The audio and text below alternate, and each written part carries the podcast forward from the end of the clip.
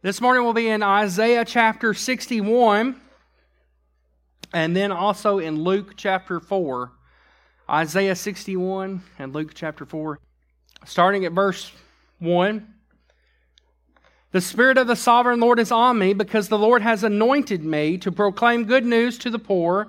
He has sent me to bind up the brokenhearted and proclaim freedom for the captives and to release from darkness for the prisoners to proclaim the year of the Lord's favor and the day of vengeance of our God, to comfort all who mourn, and to provide for those who grieve in Zion, to bestow uh, the, on them a crown of beauty instead of ashes, and the oil of joy, and recovery of sight to the blind, uh, instead of mourning, and a garment of praise, instead of spirit of despair. They will be called oaks of righteousness, a planting of the Lord for the display of his splendor. And then turn with me over to Luke chapter 4. Luke chapter 4, starting at verse 14. Jesus returned to Galilee in the power of the Spirit, and news about him spread throughout the whole countryside. He was teaching in their synagogues, and everyone praised him. He went to Nazareth, where he had been brought up, and on the Sabbath day he went into the synagogue, as it was his custom. He stood up to read, and the scroll of the prophet Isaiah was handed to him. Unrolling it, he found the place where it is written, The Spirit of the Lord is on me, because he has anointed me to proclaim good news to the poor. He has sent me to proclaim freedom for the prisoners and recovery of sight for the blind, to set the oppressed free, to proclaim the year of the Lord's favor.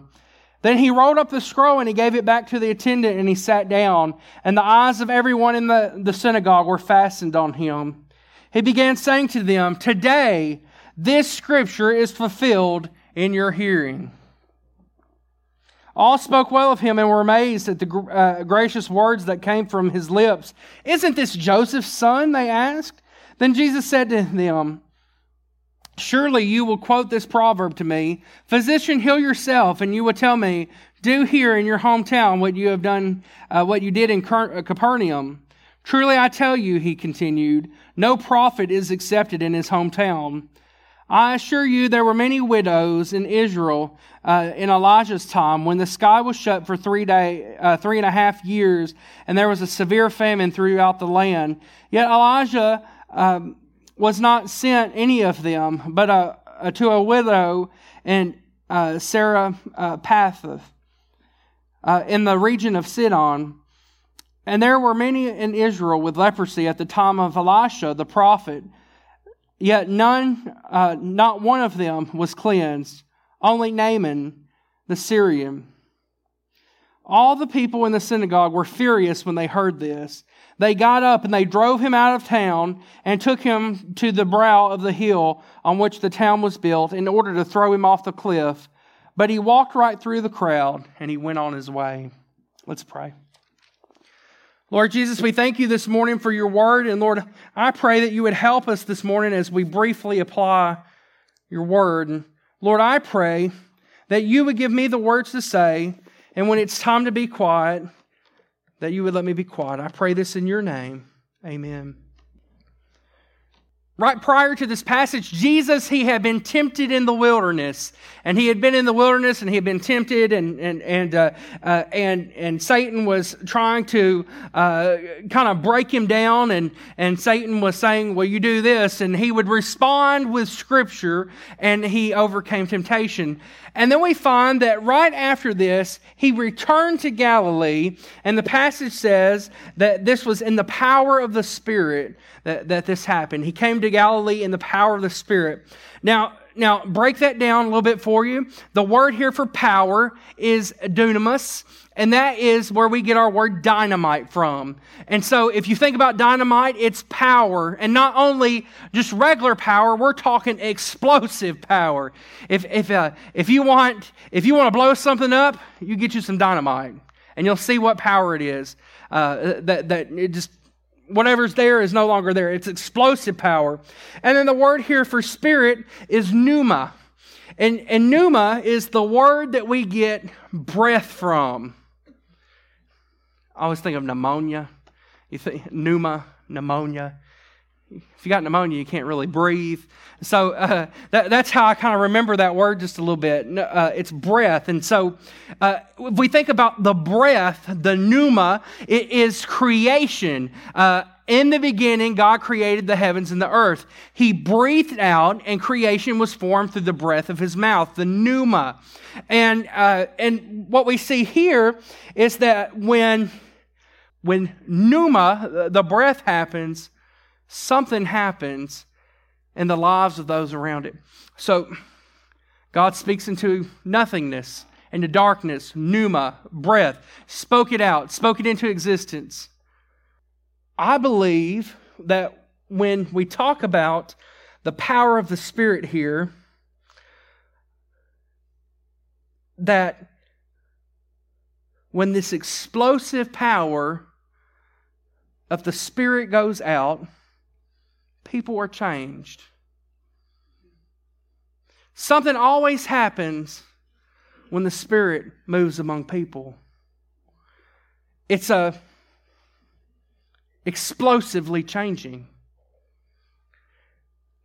I often think that, that when the passage says that Jesus, he returned to Galilee in the power of the Spirit, I almost think that it was not necessarily a journey that happened for him. I almost think that he ended up in Galilee by the power of the Spirit. That's where he was supposed to be, and that's where he ended up.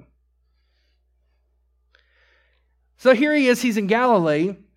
And, and he's been doing uh, a ministry in, in Galilee. There's been people healed. And, and, and what we find in, is, is this, is that he, he's kind of started his ministry a little bit. People have kind of seen some things. They've, if they were at the baptism that happened right before, I, I imagine it was the people that heard the voice of God. Everyone there, I imagine, heard the voice of God. This is my son whom I'm well pleased. I imagine everyone there saw the dove come and land on Jesus. I imagine everyone there. And, and so, so knowing this and hearing about it and experiencing, people go out and they start talking. And, and uh, not only that, we know that he had, he had already uh, done the miracle in Cana, turning the water into wine. And, and he had already been a part some, of some healings that, that, um, that had happened. And, and, and here he is. He's, he's in Galilee. And people heard Jesus talk, and they've heard him preach, and they've heard him teach. He's been in the synagogues. Now, the synagogues, they were, they were the center of education. And so every Jewish male went to synagogue. They, they were the most educated uh, group of people in theology. If, if, uh, and, and, still today, uh, Jewish males go to synagogue. It's, it's required. It's, it's one of those things. Um, uh, think, think, about, think about what would happen in the church today if, if we required uh, people to, to go about uh, stringent discipleship processes to become deepened in their knowledge of who Jesus is and what Jesus does. But not only is the synagogue a place for education, it's also this place to exchange thought. And so, if you have an idea that's going on, if you're excited about something, if you have a theory, it gets exchanged in the synagogue. Uh, every once in a while, I go up to Caterpillar Crossing, and and uh, uh, they they have sandwiches there and uh, vegetables and stuff like that. And I'll go in and I'll see the the local farmers sitting there at, at the Caterpillar Crossing, and what do they do? They exchange ideas. They're talking back and forth. So the synagogue is kind of like that, where they're, they're going back and forth and, and, and just kind of uh, telling what their thoughts are on everything. It's the center of theological learning. It's, the, it's uh, where the scriptures are read and, and expounded upon. And there's very often times in the synagogue this theological discussion between different people. Well, I don't believe that. I don't believe your interpretation of this is right. Well, tell me why your interpretation is, you know, why you don't think that. And, and the, it's a thought back and forth that here in the, in the synagogue.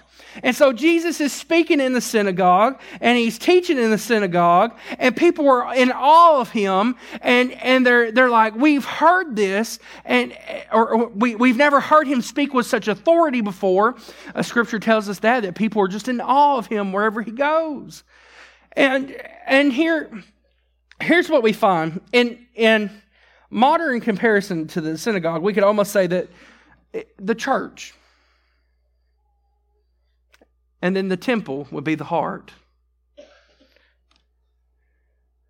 A place where Jesus is teaching and preaching. And notice that everybody had been praising Jesus up until this point. They had been praising him. Uh, that, that, that, oh, that's good stuff. That's good stuff. We like your teaching. We, we agree with what you're saying, and and and I, I like what I like what you're doing here. And and you know you carry yourself well, and you're a good preacher. And and and uh, they, they were in awe. Oh, I've never heard it explained that way. I've never heard it go that deep, but, but still I understand what you're saying. And, and then he goes to Nazareth. Um, Nazareth is where Jesus grew up at. Uh, remember, he, he's about two years old, escaped from Egypt. They went straight to Nazareth, and he, and he gets there, and, and, and that's where his family set up shop at. And that, they would have known Joseph. Uh, Nazareth is not a big town, it's a, it's a small area, and so everybody's going to know each other uh, there in Nazareth. And, and, and here, here is Jesus in Nazareth and he's speaking in the synagogue and he's given this scroll. Now, notice that Jesus did not pick out the scroll, it was the attendant who gives the scroll of the day to the person that's going to read and expound upon it. This was common. This is not, this is not out of the ordinary here. This would be something that Jesus would have done. So, so it just so happens that Jesus is given the scroll of Isaiah and he would take the scroll and he would roll it out and kind of kind of get it where it needs to be. And in Hebrew, you read this way. You read this way. One of my kids likes Japanese books. And so we let her, her uh, read these Japanese books. And in Japanese books, you start from the back. And then you read this way. And so I'll be like, oh, you've gotten far in that book, hadn't you? I just started it. It's a little bit different for us, be reading this way. But, but that's what he did. He, he got the where it was where he was uh, going to go, and and he goes and he and he and he reads the prophecy here. The Spirit of the Lord is on me because He has anointed me to proclaim good news to the people. He has sent me to proclaim freedom for the prisoners and recovery of sight for the blind, to set the oppressed free, and to proclaim the year of the Lord's favor. And what does he do after he does that? He sits down. See, our, our, our cultures are just a little bit backwards. And so in, in Jewish culture, uh, the, the preacher is not standing, the preacher is sitting, and, and then everybody else will be standing. And so uh, that, that's how that works. And so uh, the, the thought was is that the, the, the rabbi was going to uh, be speaking for a long time, and so he needed to sit down. It was a symbol of authority. When, when they read the scripture and they sat down, that meant that they were about to explain some things. And, and what, what Jesus is really doing here is he is proclaiming to the people that this prophecy that I just read, you know it's about the Messiah, you know it's about the one who's coming to save God's people, you know it's one about the Savior. Today, this prophecy has been fulfilled in front of you.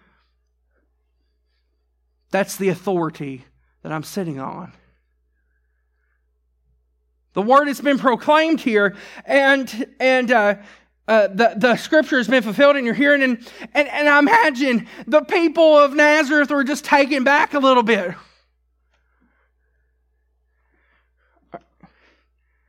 Are you Joseph's boy? We've seen you around here before. Are you sure you're the Messiah? Joseph's a carpenter. You're, you're his kid, aren't you? And they're kind of they're kind of questioning a little bit. And then Jesus explains to them. He goes on and he says, he says, he, he did not let up on it. And he says, even a prophet is not welcome in his hometown. Even a prophet is not welcome in his hometown. Uh, surely you will quote the proverb to me, Physician, be heal yourself.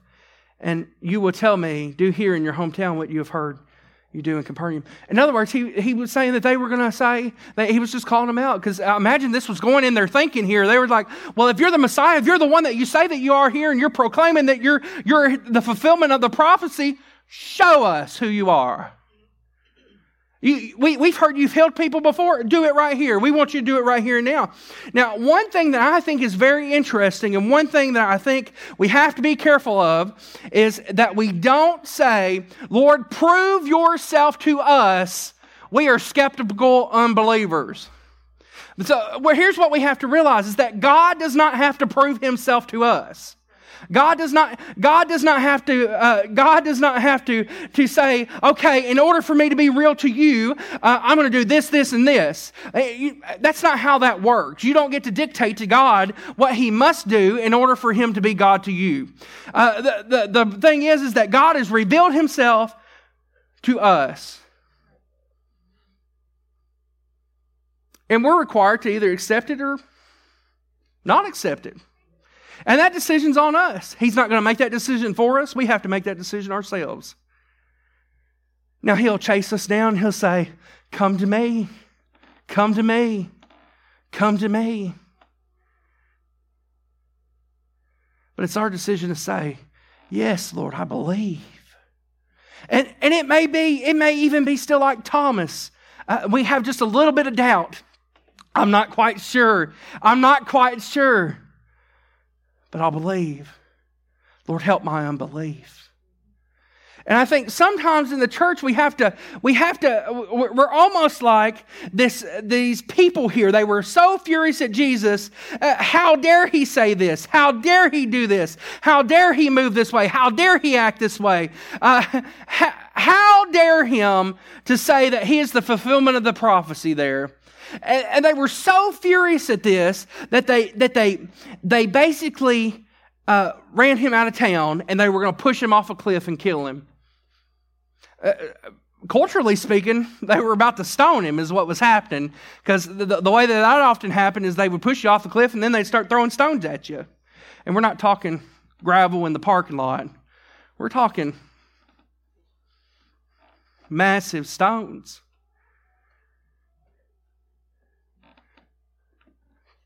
What does Jesus do? He just walks right past them. There's another, another in Scripture. There's another time that I that, that I can remember that that something similar to this happens. Think about Peter in prison, and he walks right past the guard.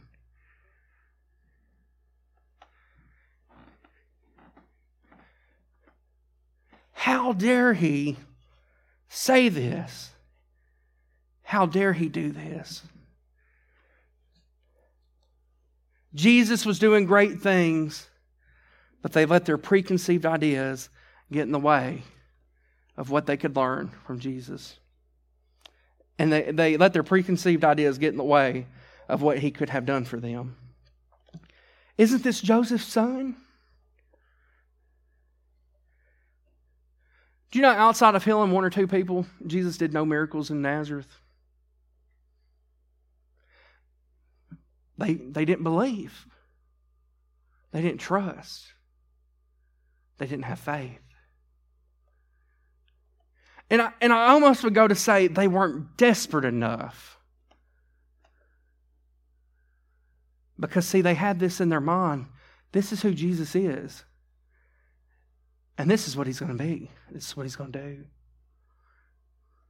See, in their minds, they thought, He's the son of Joseph. He's always going to be a carpenter because Joseph was always a carpenter. He's going to be a carpenter. He's just simple.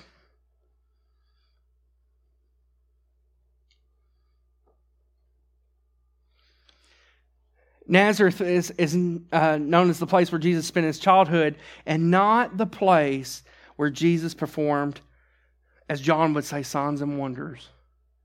It's not the place where he did miracles. They missed out. You know, I think today many many times people have a preconceived idea of who Jesus is. if, uh, if we look at, uh, there's a survey that came out not too long ago, and, and it says that 76% of U.S. adults said that they believe in the historical existence of Jesus Christ. Now, now this, this is Christians and non Christians alike.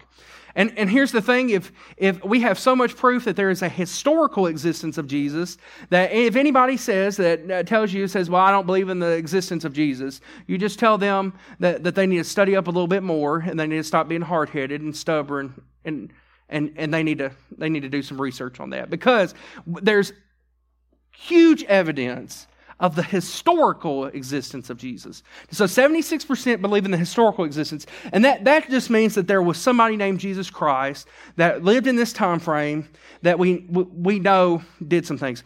Did you know that it's even recorded in Jewish history that Jesus existed? Josephus uh, one of my favorite uh, Jewish historians that, that wrote a book that's so dry to make you fall asleep and you'll need a glass of water afterwards. It's, it's one of those, it's, it's so dry. But he says this, he wasn't even a believer, and he, and he goes and he says that Jesus, something happened with this Jesus. There was something different. He goes on to say that he believed that Jesus was risen from the dead. He didn't believe, but he did you know that there were over 500 witnesses to the resurrection of Jesus? Historical. It's historical that, that Jesus died on the cross. People saw it. They was there. There was witnesses that saw it. They, they saw Jesus' body getting taken down and put in the tomb, and it was sealed up, and, and they, they saw the soldiers there standing in garden, uh, guarding the tomb, and now the tomb is busted open, and, and the soldiers are shaking in fear, and, and, and here, here's Jesus out and about, revealed himself to 500 people, plus 500 plus people. Do you know something? The power of the resurrection. there was dead people walking around at the resurrection. Here's the thing Jesus brings about resurrection life wherever he goes. He can take us, people who are dead, and he can bring about new life in us. But are we desperate for him? Are we desperate for an outpouring of him? 53% of U.S. Christians that U.S. Uh, adults that are Christians. These are people that are Christians in this one. They say they say this is they say that 53% say that Jesus is Savior. Now I have a, I have a concern with that. if you're calling yourself a Christian, you should probably say that Jesus is Savior. Um, it's a, a 53% is kind of concerning to me. 50% of Christians say that he's the Son of God. 21% say that Jesus is the Messiah. 20% say that Jesus is Lord. 17% say that he's healer. 12% say that he's friend. And 3% say that he's liberator. Those are some sad statistics when it comes to Christians. That, that the concern is, is that even Christians really don't know who Jesus is. And I think what we've done for so long is that we've, that, that even in the church, we've pushed this idea that, that, and this is true, this is absolutely true information that we pushed and we've, we've preached for so long and we've, we've done discipleship on is that hell is hot, get Jesus so that you can have fire insurance. And what we've neglected is we've neglected to teach people that Jesus is Savior, that Jesus is Lord, that He's sustainer, that He's His healer, uh, uh, that He's healer, that and that He gives life. We've neglected to teach people that because so many people have been concerned about fire insurance that they forget to have a relationship with Jesus. They're desperate to get out of hell, but they're not desperate for Jesus.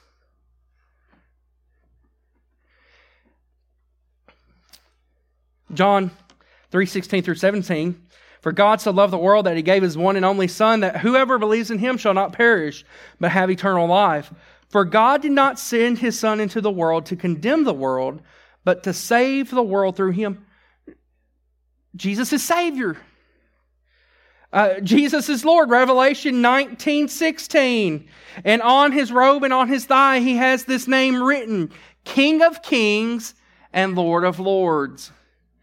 Jesus is Lord of all. And, and I think that for some, the misconception could be is that Jesus is disciplinarian, that Jesus is going, and, and we have to realize that, that, that there is going to be judgment. Jesus is bringing judgment. Uh, that, uh, that, but, but sometimes I think that people think that Jesus is only disciplinarian, that every bad thing you do, he's standing there with a ruler and he's just going to smack you. Stub your toe. There's people that believe that. That that that every every single thing. Now there's judgment. Judgment's different from discipline. Because with judgment, there's an opportunity for restitution and restoration before judgment happens.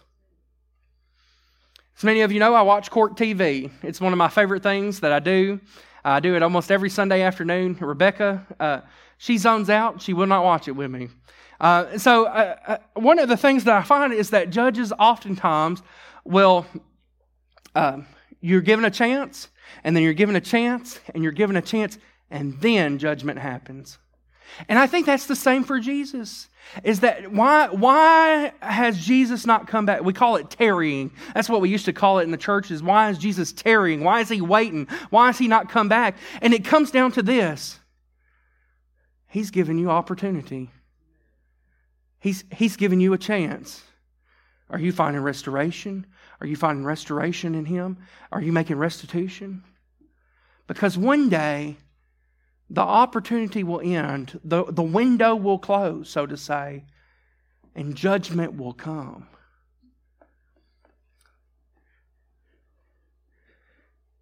I think for some people think that Jesus is a rule maker and all he does is make rules. And we have to follow those rules. And if we don't follow those rules, we can't have a relationship with Jesus. Now here's the thing, Jesus has a standard, and that standard is holiness because he is holy and he can't have anything outside of holiness in his presence. And so, and so when we when we say that Jesus is a rule maker, what we're really what we're really saying is there's something in my life that is not lining up with his standard, and I'm gonna have to change some things. And it may be that when we when we make that excuse and we say, well, he's just a rule maker, it may be that we just don't want to change. And it comes down to I'm not desperate enough for Jesus.